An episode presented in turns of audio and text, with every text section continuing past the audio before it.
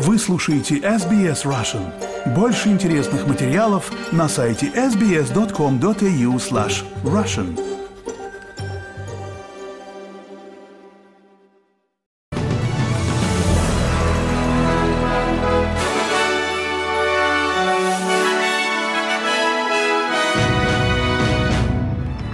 Добрый день! Сегодня суббота, 9 декабря. Вы слушаете обзор главных новостей за эту неделю. С вами Виктория Станкеева. И коротко о главных новостях за эту неделю. Помощник министра иностранных дел Австралии Тим Уотс посетит Израиль на следующей неделе. Сенат США не смог принять закон о помощи Украине и Израилю из-за споров о безопасности южной границы. И команда Навального развесила антипутинские билборды в городах России. А теперь на эти и другие темы более подробно. Правительство Австралии отправит своего первого представителя в Израиль на следующей неделе. Помощник министра иностранных дел Тим Уотс посетит страну вместе со сквозной парламентской делегацией, в которую войдет представитель оппозиции Саймон Бирмингем.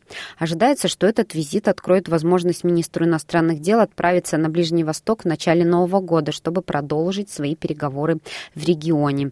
Представитель Министерства иностранных дел заявил, что Австралия работает со странами, имеющими влияние в регионе, чтобы помочь защитить и поддержать гражданское население, помочь предотвратить распространение конфликта и укрепить потребность в справедливом и прочном мире, которого мы все хотим. Это была цитата.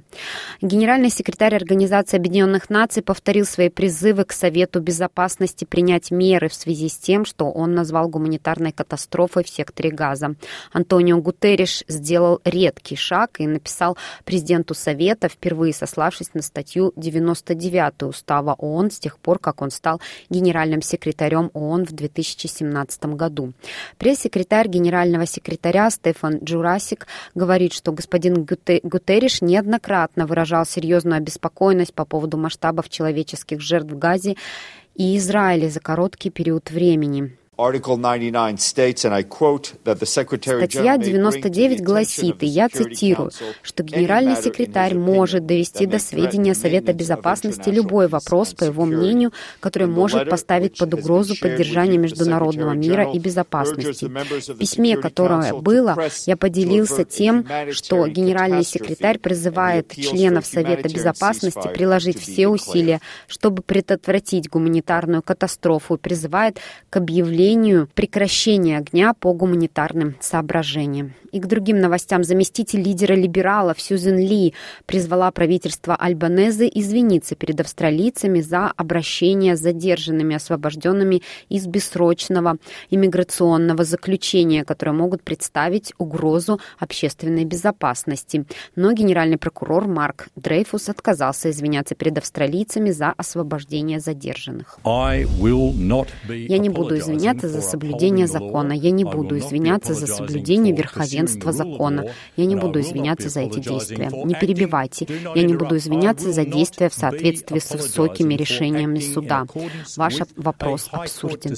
Правительство не раскрывает, сколько иностранцев может оказаться за решеткой в соответствии с новыми законами, устанавливающими режим превентивного заключения. В настоящее время четверо бывших задержанных арестованы по подозрению в совершении новых преступлений преступлений и нарушений условного комендантского часа, предусмотренного их визой.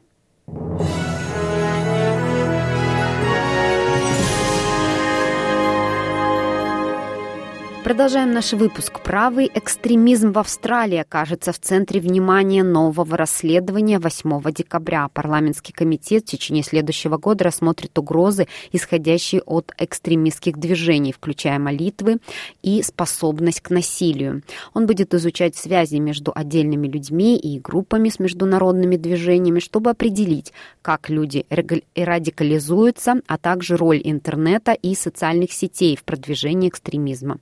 Также будут рассмотрены меры по противодействию насильственному экстремизму и радикализации молодежи. Сообщество инвалидов выразило обеспокоенность по поводу некоторых предлагаемых изменений в национальной схеме страхования по инвалидности. Министр NDIS Билл Шоттон заявил, что правительство Альбанеза намерено решить системные проблемы NDIS после знаменательного пересмотра схемы, опубликованного в четверг.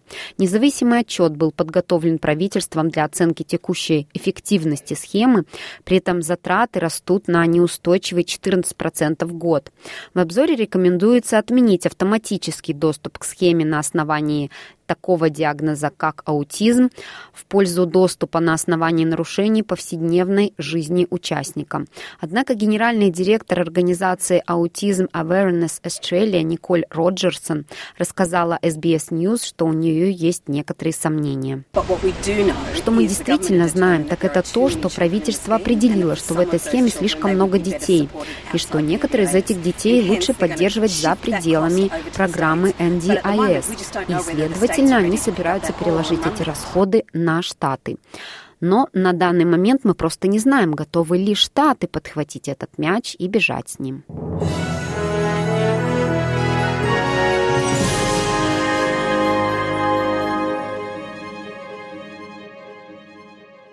Вы слушаете новости СБС на русском языке. Международная оценка школ показала, что австралийские учащиеся из неблагополучных семей отстают в учебе примерно на 5 лет от своих сверстников.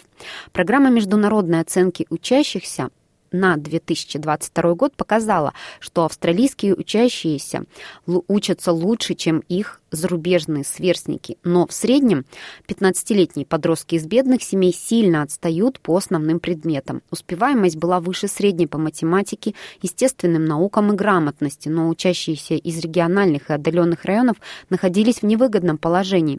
Учащиеся из числа коренного населения отставали в среднем на 4 года.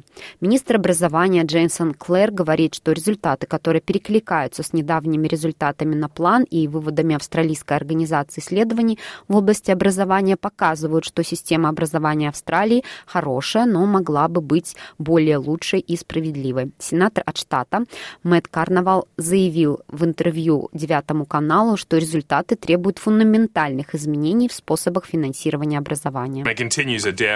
Тенденция к снижению сохраняется, но это подтверждает, что то, что мы делали в течение последних нескольких десятилетий, это массовое увеличение финансирования школ. У нас была так называемая программа Гонски. Помните эту болтовню? Мы тратили миллиарды долларов, а результаты получаем все хуже и хуже. Думаю, нам нужно фундаментально изменить то, как мы сейчас работаем. И к другим новостям. Республиканцы в американском Сенате заблокировали попытку принять внесенный администрацией президента Джо Байдена законопроект о дополнительном финансировании на 2024 финансовый год, в котором, среди прочего, предусматривалось выделение средств на помощь Израилю и Украине. Основной причиной, как и ожидалось, стали разногласия с демократами по поводу мер по укреплению границы с Мексикой и ужесточения иммиграционной политики. Пакет общей стоимостью 110 миллиардов миллиардов американских долларов включал ассигнования на 61 миллиард долларов, связанные с войной России против Украины, а также средства для Израиля, помощь палестинцам в секторе Газа и комплект мер по укреплению южной границы США. Голосование, прошедшее в основном по партийной линии, увеличивает вероятность того, что Конгресс не сможет утвердить дополнительное финансирование Украины до конца года. А Евросоюз вслед за США сделал шаг к нормализации отношений с Китаем на личной встрече с председателем Си Цзиньпином. Однако по итогам первого за четыре года саммита Китай-ЕС все остались при своих. Призывы европейцев отвергнуться от напавшей на Украину России Си оставил без ответа. Об этом сообщает BBC. В Пекин в четверг приехали глава Европейского совета Шарль Мишель, который выступал от имени лидеров всех 27 государств Европейского Союза и председатель Евро Еврокомиссии Урсула фон дер Ляйн, глава исполнительной власти ЕС, реализующей волю 27 стран Союза с населением 450 миллионов человек и третья после США и Китая экономикой на планете. Они привезли два главных месседжа. Европейский Союз страдает от перекосов в экономических отношениях с Китаем и будет защищаться. Не обижайтесь. И второй. Война России против Украины угрожает существованию Европы. Поэтому никакой дружбы с Китаем не будет, если он поможет поможет Владимиру Путину убивать украинцев и обходить европейские санкции. Мы с самого начала войны говорили, что наши отношения с Китаем будут определяться тем, какую позицию Китай займет по отношению к российской агрессии против Украины, заявила фон дер Ляйн на пресс-конференции по итогам саммита.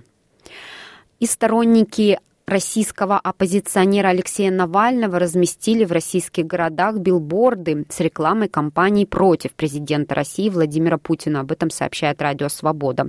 Судя по видеороликам, такие плакаты есть в Москве, Санкт-Петербурге и Новосибирске. На сайте, адрес которого указан на билбордах, раньше был конкурс «Россия в новом году 2024», выяснила «Медуза». На него же ведет QR-код, напечатанный на некоторых плакатах. После размещения баннеров команда Навального, вероятно, настроила редирект на лендинг «Россия без Путина». Это страница предвыборной кампании ФБК. В рамках кампании предлагается агитировать против Путина, присоединившись к агит-машине ФБК, звонить россиянам, расклеивать листовки и репостить антипутинский контент. Российские власти считают ФБК экстремистской организацией за участие в ее деятельности, грозят штрафы и сроки. Выборы президента России назначены на 17 марта 2024 года. Владимир Путин, как ожидается, будет баллотироваться на этот пост в пятый раз. Алексей Навальный, который сейчас отбывает срок в колонии, призвал голосовать против Путина, выбрав любого другого кандидата. Ранее команда оппозиционера провела анкетирование, согласно результатам которого большинство допустили поддержку единого кандидата от оппозиции и направление всей агитации на него. О своем намерении участвовать в выборах уже заявили Геннадий Зюганов, бывший депутат Госдумы, Дмитрий Надеждин, находящийся в СИЗО бывший военный лидер пророссийских сепаратистов Донецкий Игорь Стрелков, Стрелков-Гиркин и журналистка из Ржева Екатерина Дунцова. Своего кандидата планируют выдвинуть также новые люди. И это были все главные новости СБС за эту неделю.